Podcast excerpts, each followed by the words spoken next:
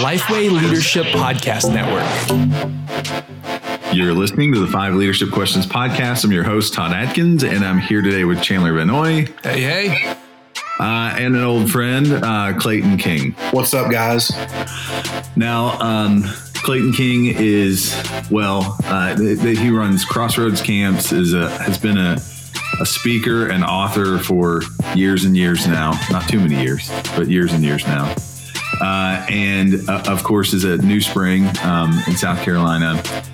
And we're going to talk to him today about you know leadership, and he's of course got a new book, and um, we may mix in some COVID kind of stuff, but um, I'm kind of COVID out, man. I We've talked about it a lot for sure. It's everywhere. uh, yeah. So I don't want to do that to our listeners. Um, I, I'm already breaking a promise because I, I said I wouldn't talk about dogs, um, dogs, or anything like that. We're not that. even a minute in. I know, I know, but be a I know I can go here with Clayton, and we can get in the weeds on specific breeds of dogs and all kinds of stuff. It, it would be really fun, but that probably wouldn't be fun for our listeners. So, uh, Clayton, tell us a little bit more um, about your yourself, your family, um, and y- your new book. Yeah, Man, it's good to be on here with you guys. I'm married to my best friend. We just celebrated 21 years. So this time last year, we were on sabbatical uh, in Italy, and now I'm locked down. So, you know, it's the best of times and the worst of times. But married to my wife, Sharie. Uh, she's also in ministry. We we have a nonprofit uh, together that we started about 25 years ago called Crossroads Summer Camps, Crossroads Missions, Crossroads Student Conferences, Crossroads Marriage Conferences. So we're a uh, we're a, we're a, ministry couple. We have two teenage boys. Jacob is 17, and he just surrendered to a call to ministry. So he's preaching and he's uh, leading a, a Bible study in a Christian group at his high school, his public school. I have a 14 year old son named JoJo, six foot one, basketball phenom, thinks LeBron is better than Jordan. uh, we could argue with you all day about that. So that's my, my family life. I have uh, I have one big life, but I have two ministry jobs, uh, two ministry callings. I'm a pastor at New Spring Church in South Carolina, teaching pastor there, and uh, one of the, one of a pretty large church, 14 campuses. So it's, it's complex and beautiful and amazing and challenging and just fun. And then, of course, my wife and I run the nonprofit Crossroads Ministries together, and we've been doing that for yeah, this will be our 25th year. Um, I also love to write and I don't know why I love it so much because man, it's a job. But just released my 17th book recently, uh, just a few days ago, actually. And uh, in my spare time, I like smooth jazz, Earl Grey tea, and long walks on the beach. I'm just kidding about all three of those. I don't like any of those.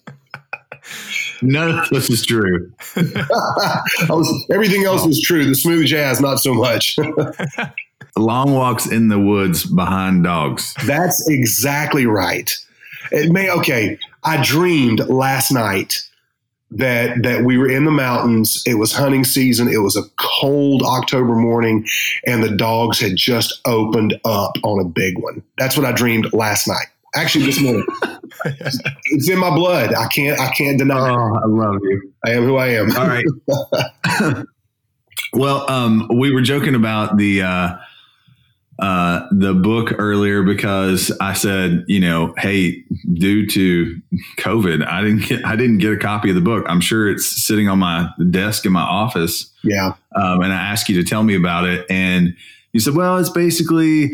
Uh, 12 characters in the New Testament that actually spent, you know, face to face time with Jesus and what happened, you know, in that moment and what needs he met and, and all these different things. And then you said, I, I, I correlate that with people that I personally know, you know, in the modern day and in, in similar situations. And then, you know, I kind of break that down and I'm like, so you basically have written a, a 12 week series of sermons for pastors if they if, if they want to tap into that. Man i tell you i would love to give pastors a break. I know uh, how much work you put in uh, to sermon prep and research and uh, really this book was birthed out of i'm an evangelist. That's my calling. That's my gifting. I'm also a pastor but i've been an evangelist now for 34 years. I'm 47 i started preaching when i was 14 i cannot believe it's been 34 years. And I'd say for the last 20 years, I've probably preached uh, way over a thousand sermons on these 12 characters from the New Testament. Uh, when I was campus pastor at Liberty, I preached uh, a, uh, an entire semester series on these 12 people. And I take these 12 people from the New Testament and I wanted to write a book that was unique. Because, I mean, man, thousands of books have been written about Jesus. But I wanted to write a book that was different, something that was a brand new approach from a brand new angle that no one had done before, to my knowledge. And so the way the book is lined up, it's these 12 people in the New Testament that actually had a face to face encounter with Jesus. I dig into the historical background, the cultural nuances of what made the woman at the well so scandalous. What was it about Judas that we're missing? Um, when when Stephen dies a martyr's death, why does Luke record that Paul is standing there giving approval to his death? So I dig into all these little aha moments that a lot of us miss. And I talk about how Jesus changed these people's destinies. He changed their outcome. He approached them with mercy and grace and kindness. And then I tell a, a modern day story of someone I actually know that I've met who would be a modern day equivalent to that New Testament character. So when I tell the story of the woman who bled for 12 years and spent everything she had and was dirt poor because people had taken advantage of her desperation and how in Mark chapter 5 she grabs the the corner of Jesus cloak and she finds healing in that moment. I tell a modern day story about a friend of mine named Shannon. His father was uh, on a life support machine in the hospital, and literally he was minutes away from unplugging his dad from the machine because his dad was dying. And I and I compare these two stories about how in the moment of death his father found life and his dad's still alive today. So that's just one example of how the 12 chapters in the book line up. And yeah, you're right. If a pastor's looking for a break and he's all zoomed out and he's tired of preaching to a camera, I got 12 sermons for you right here in the book. that book is called uh, Reborn, and so it's uh, available on Amazon. It's sold out right now, but I'm sure they'll be back in stock. Yeah, soon. I think they I think they restocked yesterday. And Todd, your your book should be at your. Uh, I actually just checked. Um, your book should be at the Lifeway offices, along with a little Starbucks gift card for you. Oh, wonderful! Enjoy a yeah. cup of Joe. a Trenta cold brew is headed my way. There you go. You know, the book for me, I, I, I don't, sometimes I ask myself, why do I keep writing books? And I think I keep writing because I just love it. And as hard as it can be and as tough as it can be for me, if I'm not doing, if I'm not communicating on a stage and on a page, then I'm not actually fulfilling God's call on my life. It's a, it's a gift He's put in me. And part of my approach to leadership is I'm, I'm going to give an account to Jesus one day for everything he gave me, whether it's one talent, two talents, five talents, um, whether I'm low capacity or high capacity leader, I'm going to have to answer to God for for what I did with the gifts that He put in me, and I just don't want to. I just don't want to waste it. And uh, as I approach 50, you know, I'm closer to 50 now than I am 40. I can I can feel the urgency of the gospel stirring in me even more. And, and writing books is, is one of the ways that I try to at least share the gospel in some creative way that helps people connect to Jesus in a, in a real and meaningful fashion, you know. Well, Clayton, I know we said we're gonna we're not gonna talk too much about kind of this COVID season, but I would like to ask because I know a lot of people it is it's good to learn from other people and hear what other people are doing. So for you all at New Spring, what does this season look like? And as you look to the future, especially with 14 campuses trying to gather together in per- person with different guidelines is probably going to be a little while. So, what has your all's approach been, and what have you guys seen as, as a response from your all's church during this time? We're set up with a, a, team leadership approach. And we do have pastors, we have lead pastors and teaching pastors and campus pastors, but we do ministry as a team. So, what it's done for us this COVID season is it's given us a real great opportunity to really come together uh, as a team, as leaders, to ask questions, to listen to our officials, to lean in to, um, you know, our governor here in South Carolina, to lean in to health professionals who are giving us great advice and great wisdom and great counsel. And uh, so, like every other church, we've had to uh, play team ball. We had to figure out how to keep our people connected. The good thing is, our church, we're all about the gospel, but we're also all about discipleship and, and groups. And so, we actually start a series this coming Sunday. We've started a new series called House to House. We're trying to teach our people. If you look in the book of Acts, you see that the church, when it started in its earliest days, it was meeting in the temple courts, that's the big gathering, and meeting from house to house, that's groups. So gatherings and groups, gatherings and groups. And we're hitting both of those. We've gone online. Of course, we're doing our Sunday services online, and uh, we're seeing you know tens of thousands of people tune in right there with us. And uh, we're playing it day by day, and we've got some plans in place for a reopening where we can gather again. And uh, this coming Sunday, actually, our leadership team is going to be addressing our church uh, online to let them know kind of what our plans are. Of course, we we're going to wait, and if anything changes, we'll adjust adjust accordingly. But we've we've it's been a challenge, but honestly, we've enjoyed the challenge. It's taught us a lot. It's shown us that the church is more than just a building. Matter of fact, the church is not a building at all, it's the people. So, um, yeah, def- definitely a challenging season that I think we'll look back on in decades to come and say, remember when we got shut down for 10 weeks or so? yeah, I can't believe we made it. Yeah, we did, and we thrived. Yep. I really do think there are going to be some silver linings in this. And just as you're saying, going back to the book of Acts and remembering how the gospel spread in the early days. So, love that you guys are going back to the book of Acts to study that. That will be awesome. Yeah, it's really cool. And, uh, you know, we've, yesterday, for, for instance, I went to, uh, uh, our teaching team meeting. Uh, we've been doing those on Zoom, and we still have some people that Zoom in. But yesterday was the first one uh, that I've personally gone to physically in the room with people. We were distanced according uh, to the specifications, but it's just great to be back in the room with people. I mean, I love my family, and there's nobody I'd rather be with than my family, but we were created for community. We need to be around people. And for an extreme extrovert like me, people better look out. I may just explode. Like the first Sunday that we were back together, I'm hugging a thousand people in the first. That's, That's awesome. awesome. All right, so let's get into our uh, questions. Who are you presently learning from? Right now, I'm learning from, and I'm just going to uh, go down down a quick little list. I'm leaned in pretty heavy to Jon Tyson right now. Uh, we had Jon at New Spring at our men's conference recently, and I, if you don't, if, if the listener doesn't know who Jon Tyson is, um, New York City, he's a pastor. He's Australian. Actually attended Toccoa Falls College, which is less than an hour from us here in Anderson. And he, to me, is is almost like a a younger version of Timothy Keller. And it's not just because he's in New York City. He has a he has a sharp wit, he has a keen intellect, and he's got a cool accent, which just makes you want to listen to it. it's true. so I'm really, uh, I'm really enjoying learning from him right now.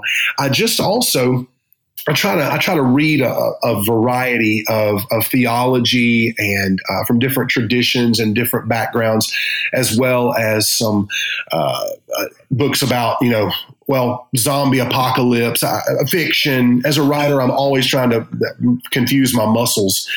And uh, I just started yesterday uh, the autobiography by N.T. Wright, the autobiography of Paul. And I've read N.T. Wright before.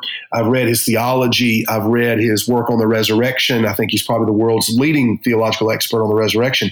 But this is a biography on the person of the Apostle Paul. And uh, so far, I'm about 80 pages in, and it's really fascinating.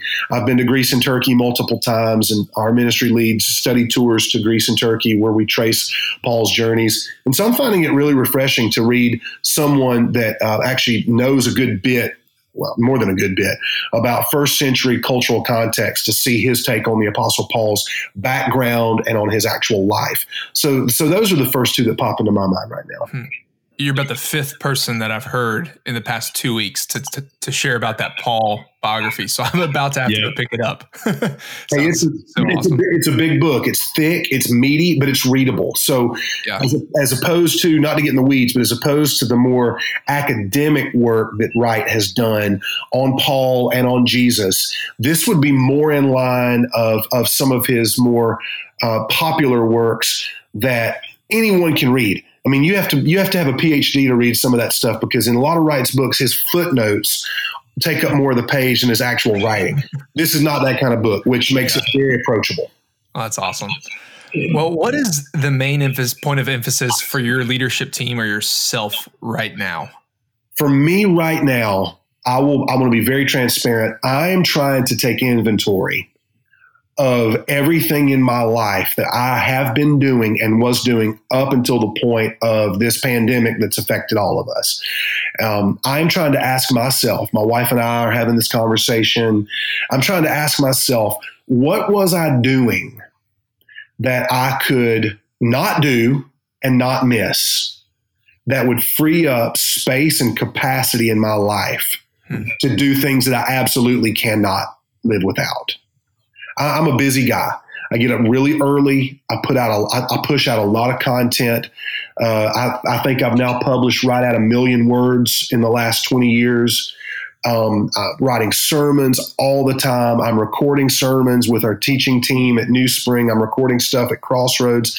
And um, I'm also traveling and preaching a good bit. Well, all of my events were canceled. Like any itinerant speaker, I had, you know, 10 big events scheduled where I could preach the content of my new book, Reborn, and sell the book and get the book out there. All of those events were canceled. And so I think this has just afforded me an opportunity to lean into the voice of the Holy Spirit and to really ask the Holy Spirit, what are you trying to tell me right now? What am I feeling in my heart? that I could let go of or that I could um, edit out of my life so that I am, I've, I've leaned into Dallas Willard again you know that was that would probably be the third person I would say I'm listening to. I've leaned into some of his writings, and, and uh, ruthlessly eliminating hurry was one of his famous phrases. Dallas Willard said that that he wanted to ruthlessly eliminate hurry from his life, and I'm a guy that that rushes. I rush from thing to thing. I try to cram in one more coffee, one more lunch one more uh, podcast, present company excluded, because you, I didn't have to cram this one in because of because of where we are uh, culturally right now. So that's where I'm at. I'm asking the Lord, and I'm also asking my wife do you like me better now when I'm home and I'm more present, or did you like me better before when I was running from meeting to meeting with two full time jobs? And I'm not going to quit one of my jobs um, because we're all asking those same questions. We're all uh, had this conversation with Brad Cooper, who's our lead pastor at, at New Spring, just uh, last Friday. We had a one on one, just as friends, brothers, and and we were talking about how it feels now for us as pastors, as leaders, to have a little extra margin in our life. And man, I got to be honest, it feels a lot better. And being really candid, I don't remember feeling this way um, in probably 30 years. I think it was probably ninth grade or 10th grade the last time I remember feeling this at peace. And I think it's the pace of life. Mm-hmm. And, and, you know, I don't want to go here in a conversation, but I've had two really good friends, uh, two close friends in ministry, take their own lives in the last year. And I'm sure that you guys know who, who I'm talking about. Um, two friends that both were in ministry. And uh, while I would never ever presume to know all the causes that that factored into them getting to a place of taking their own lives, it does cause me to pause and ask myself, okay, what things in my life are unnecessary that I could let go of? And I tell you what I know is absolutely necessary friendships, time with Jesus every morning, prayer, time reflecting on the Word of God, marinating in Scripture, my relationship with my wife, my, my relationship with my two kids. Uh, and what that means is if I'm going to prioritize those things, which are essential, then I've got to do the hard work for me. I'm a people pleaser. I'm very insecure. I want people to like me. And so I have to be willing to say no to every opportunity or to every request because there just isn't enough time in the day. One of my mentors uh, told me 15 years ago every time you say yes to someone outside your family, you're saying no to someone inside your family. Mm. And so I'm not going to say no to everything and everybody, but I need to be a little more circumspect uh, and discerning as to what all I put on my calendar and what all I put on my plate. Well, thank you for being vulnerable there and sharing about kind of what you've been processing. And you know, we we've been talking a lot with churches, and and I think the reality is a lot of people are viewing this time as an interruption to their normal schedule, and and kind of saying, well, in three weeks or four weeks when we reopen, we'll be back, and we've definitely learned that it's longer than that. And instead of an interruption, this is much more of a disruption, and it's changing. You know, everybody's using that phrase "new normal" and saying when we come back, things are going to be different. And I think it, you know, organizationally, a lot of organizations and businesses have been asking the question, what is the new normal because of this disruption? But what I like that you're you're discussing here is this is a disruption also in our personal lives to say, hey, I'm going to go to the drawing board and, and do the same way as what's essential and non-essential right now in, in our culture. What is essential and non-essential in my life that I can cut out? And um, you know, the hurry aspect, it is easy to run, and this is a time of rest. I, you know, we were talking with Ken Costa a few weeks back on the podcast. I remember he said that this COVID season is God saying stop yeah. to all of us, where we want to run, run, run, and now we're forced to just stop and reflect. So I think I'm feeling that as well. Hearing you say that, I was just voicing a lot of what I've been feeling. So thank you for that. Yeah, I want to come out of this with a better with better rhythms. When you look at the Jewish nation, they had rhythms built into their calendar. They had festivals. They had the Festival of Booths. They had the Passover Festival, uh, the Purim Festival. Uh, every every 50th year was a year of Jubilee, and every 50th year they would allow some of their fields to lie fallow, and all debts were forgiven. There was a reason why uh, those those Sabbath laws were put into place by God. He knew that His people needed to rest and we, and we see that even in creation. We see, and, and I've learned this from Jeff Bethke. He's a good friend. I've leaned into him a good bit. This is kind of his wheelhouse now, talking about rhythms of life. I'm just not real good at rhythms. I mean, honestly, I'll be honest with you. Rhythms for me consist of college football season, hunting season, NFL season, NBA season, and like summer camp season. That, Almost all of those are gone right now. all gone. so the rhythm, the rhythms of my life. You're right, it's not an interruption; it's a disruption. I just don't want to miss it. I want to come out with better rhythms. And at 47 years old, man, I want to be doing this in my 70s. I want to still be serving Jesus in my 70s, and I want to have kids and grandkids that love Jesus in part because they saw me love Jesus and they saw me allow Jesus to love me. If I'm so busy going all the time and working for Jesus, I can't really receive the love he has for me. So I haven't got it figured out. It's a work in progress, but I'm paying attention. You know, I want to go back to one of the things that you were saying is um, pastors need friendship. And I do think that is an area that can be a struggle because it is um, somewhat not superficial, but it's it's hard to open up to others when you know everybody's looking at your life. So, could you just share a little bit of kind of how you've pursued friendships in your life and how to how to go kind of share your life with them where you want to hold back, but you know that you need to share to to avoid isolation and loneliness? You know, one of my pastors, I've had several pastors throughout my life. Uh, one of my pastors who's still alive, I was having lunch with him one day years and years ago, he and his wife, and I was preaching for him. And I said, So who who are the friends in your life that you can go to when you're really depressed or you're sad or you want to quit? And at that point in life, I was going through a real tough time with my family, some sickness that was beyond anybody's control. And I'll never forget my pastor looked at his wife and pointed to her and said, Her.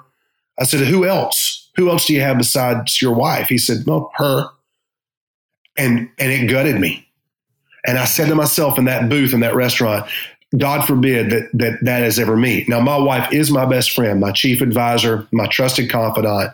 We are one flesh my wife is, and I don't mean this in a church sense, my wife is my pastor. Like she shepherds my heart more than anyone else. Uh, that's not a role or a title she has at a church, but that's the that's the role that she plays in my life. But I need friendships beyond that. So that was a catalyst for me in that moment when my pastor said he had no friends except his wife. Um, the way that I have approached it from from that point forward is in order for me to have a friend, I have to be a friend. So I will pursue. I've got, you know, like Jesus, I've got circles of friendship. Jesus had 72 disciples. Then Jesus had 12 disciples. Among those 12, Jesus had three close friends, Peter, James, and John. Of course, we all know that his best friend was John the Apostle. And that's that's kind of the way I've tried to look at the circles of friendship in my life. I have probably seriously, I could probably name off right now from the top of my head 70 good friends who are all guys, pastors and leaders in ministry. And, and I keep in touch with those guys. We talk pretty regularly. And then I've got another 12 guys. Some of those guys I, I work with at New Spring. Some of them I work with at Crossroads. Some of them are old friends. I've got a friend I grew up with named Brian Burgess, who's a pastor in North Carolina. And those guys are my close friends. And then I've got that that one guy that I could go to with anything. But the the real hard thing, the challenge for us now is we're all so busy. And so it's it's hard to even get a text in sometimes with your close, close friends. So what I have to do, I've learned this with guys. I think women are, are, are a little bit different than this, but with guys, in order to have that close friendship, we have to do something together and so sometimes that means a FaceTime call or that means me driving out of my way uh, to have lunch with them. JD Greear is a perfect example of this. JD and I have been friends for almost 25 years. And he's, you know, he's big dog in the Southern Baptist Convention and, and is just one of the greatest guys I've ever met in my life. We live four and a half hours away from each other. So anytime I'm preaching anywhere near the Raleigh Durham area, I'm going to schedule and plan my my trip so that I can meet with him, so that Veronica and Sharie and JD and I can have lunch, or that I can go to his house and hang out with his kids, and and uh, and I, we just did that back in February. I haven't even laid eyes on JD in two years. He's one of my closest friends, so I think that for guys we just have to schedule our lives in such a way that we can have close friendships. Now, JD lives far away, so there's a limit on the kind of intimacy we can have in our friendship. That means in Anderson, where I live, I've got to have one or two or three guys that I could call at three o'clock in the morning if I'm stuck on the side of the interstate or if I'm in a really bad place emotionally and I know they'll take my call and I know they'll come pick me up. That that's really where guys struggle and and it starts with uh, pursuing those friendships, being vulnerable with those friendships, and that's uh, that's how I approach it. I have I have to be the initiator. I can't wait on guys to initiate friendship with me. That's so helpful. You know, one, one other thing too. I, I had a. I'll mention this. I had a mentor that just died. His name was Reggie Campbell. And Reggie's uh, at North Point Church. He was really close with Andy Stanley, one of Andy's mentors. Reggie was in his 70s. And Reggie has a ministry called Radical Mentoring. He's with the Lord now, but he mentored our leadership team at New Spring after we had some big transition at our church three and a half, four years ago. And, and one of the things that he told us as men is he said, You'll never have real friendships until you can openly admit all of your weaknesses to a group of guys and that was the that was the game changer for me to be completely honest about struggles with lust and pride and insecurity and jealousy and anger and uh, that's been the key to real friendships for me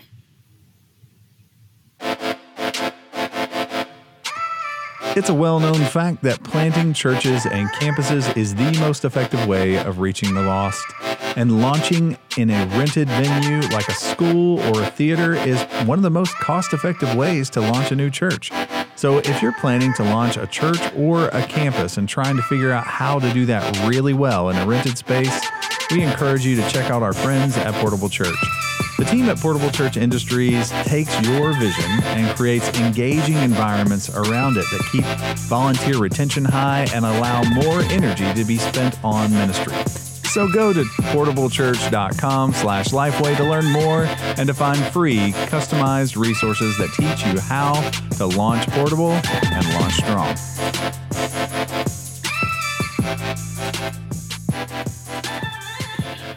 Well, when you look at some of those day to day rhythms, uh, and, and I know that they're different right now, but what are a couple of things other than practicing spiritual disciplines that you do to stay sharp as a leader? Uh, I get up early. That's probably been my, you know, when people ask me what's your one secret to great leadership, I could tell you 12 things, but in reality, getting up early in the morning has been the secret, not just to success. I'm not talking about, it's not some kind of self help thing. I'm talking about like my relationship with Jesus, um, my relationship with my wife, my relationship with my kids, the ability to get things done in ministry that need to get accomplished. I get up early, and I, and that's how I've written all my books. So I think that that's a discipline outside of the spiritual disciplines. If I can get up early, and and I have a little routine I go through. I drink about 40 ounces of water right when I wake up wow. while, the, while, the, coffee is brewing. And then after I drink 40 ounces of water, which kind of gets my system, I, I, also practice intermittent fasting. That's I've lost 25 pounds doing that over the last year, year and a half. I'm in good physical shape. I'm sleeping better at night. So I skip breakfast. I drink water, then I drink coffee, and that you know kind of keeps me awake. Um, and then what it does is by the time everybody else wakes up and their day is starting, I've already spent time with the Lord. I've already read some scripture. I've already knocked off some things on my list. I've created the list so that I can check some things off. And so I'm fresh and ready to go. That's been something that I've continued to do during the quarantine, during the COVID season. And that's that's made all the difference for me. What does leadership in your home look like? Mm. Well, I could say a lot, but the first thing that pops into my mind is communication with my wife. I I, I don't ever want to make a big decision uh, that affects my family, or even a, a small decision that affects my family, unless my wife and I have talked about it together unless we've prayed about it as a team. I mean, if we're one flesh, if I actually believe, you know, as evangelicals, we all talk about the sanctity of marriage and God created man and woman and the two become one flesh. If we really do believe that, then I have to put into practice on a daily basis asking my wife how she's doing, asking her how we're doing as a family, listening to what she has to say.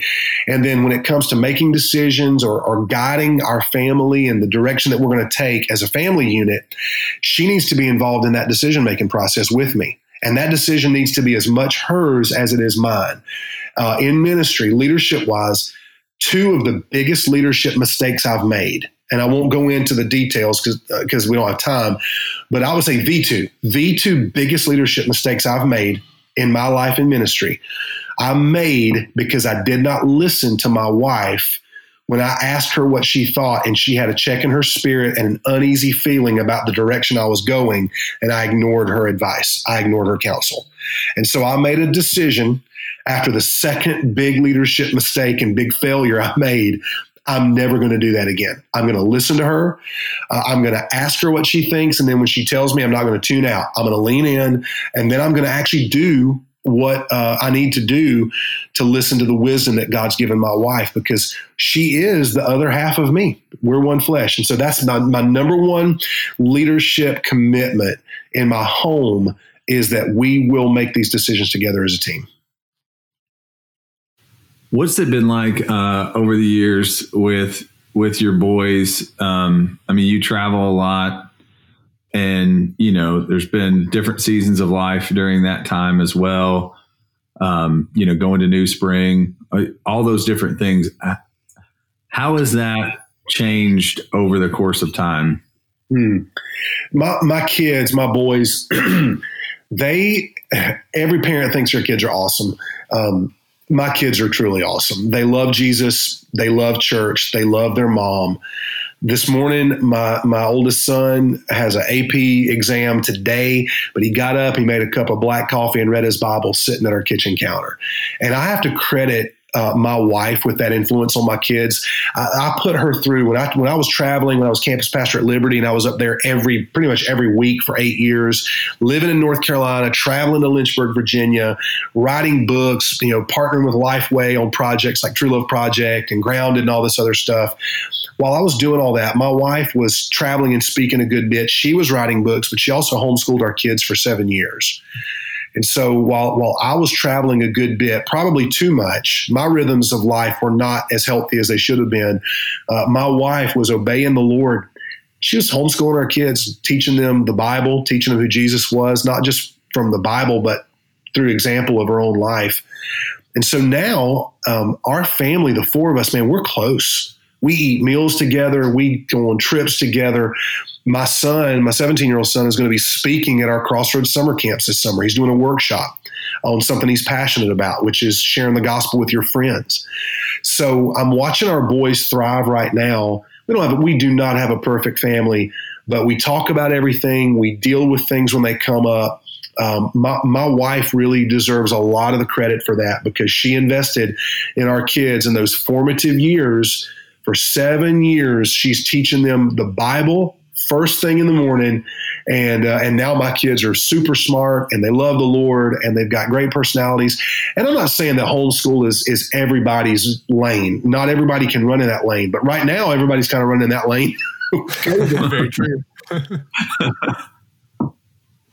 That's very true. Uh, and yeah, we're we uh, just started this year homeschooling, so wow. Uh, yeah, all all classical stuff. But anyway, um, let's talk a little bit uh, about what you would tell your 20 year old self. You you have a 17 uh, year old who's an evangelist. So I, I, I, know that he is not a mini me. Um, you you've already said right. the influence of your of your wife, but I mean this is a real pertinent question right now. Um, so, what would you tell your 20 year old self about leadership, preparing to lead? What, what advice would you give your 20 year old self? Yeah, number one, don't let anything uh, steal you away from daily time with Jesus. That would be number one. Prioritize time with God. Read the Bible, pray, worship, listen, journal, reflect. Uh, whatever you have to do to guard your time with Jesus, because ultimately we were created for Jesus and ministry is a, is a, is a small blip on the screen of eternity. I, I won't be a minister in heaven. Um, there won't be a need for ministry because we'll have Jesus. That would be number one. Number two, get up early. Whatever it takes, practice the discipline, get up early in the morning, beat everybody out of bed. You need to be the first one among your friends up. You'll accomplish way more over the course of your life if you get up early. Uh, number three, I would say take care of your body. So whether you play sports or or not, uh, exercise, sleep right, eat healthy food. Uh, try to minimize the sugars and the processed foods, and and uh, eat healthy food drink a lot of water, take care of your body. My dad died at a way too young, and I feel his void that he left in my life every single day. Um, so I would tell him, take care of your body. Number four, this is going to be very, very spe- specific. Uh, don't look at porn. I think the number one thing practically that I'm seeing uh, over the last 10 years disqualify so many men from ministry may not actually be pornography, but it started with some sort of secret addiction to pornography. Uh, so don't look at porn. And if you struggle with lust, uh, receive the grace of God and find help from your brothers.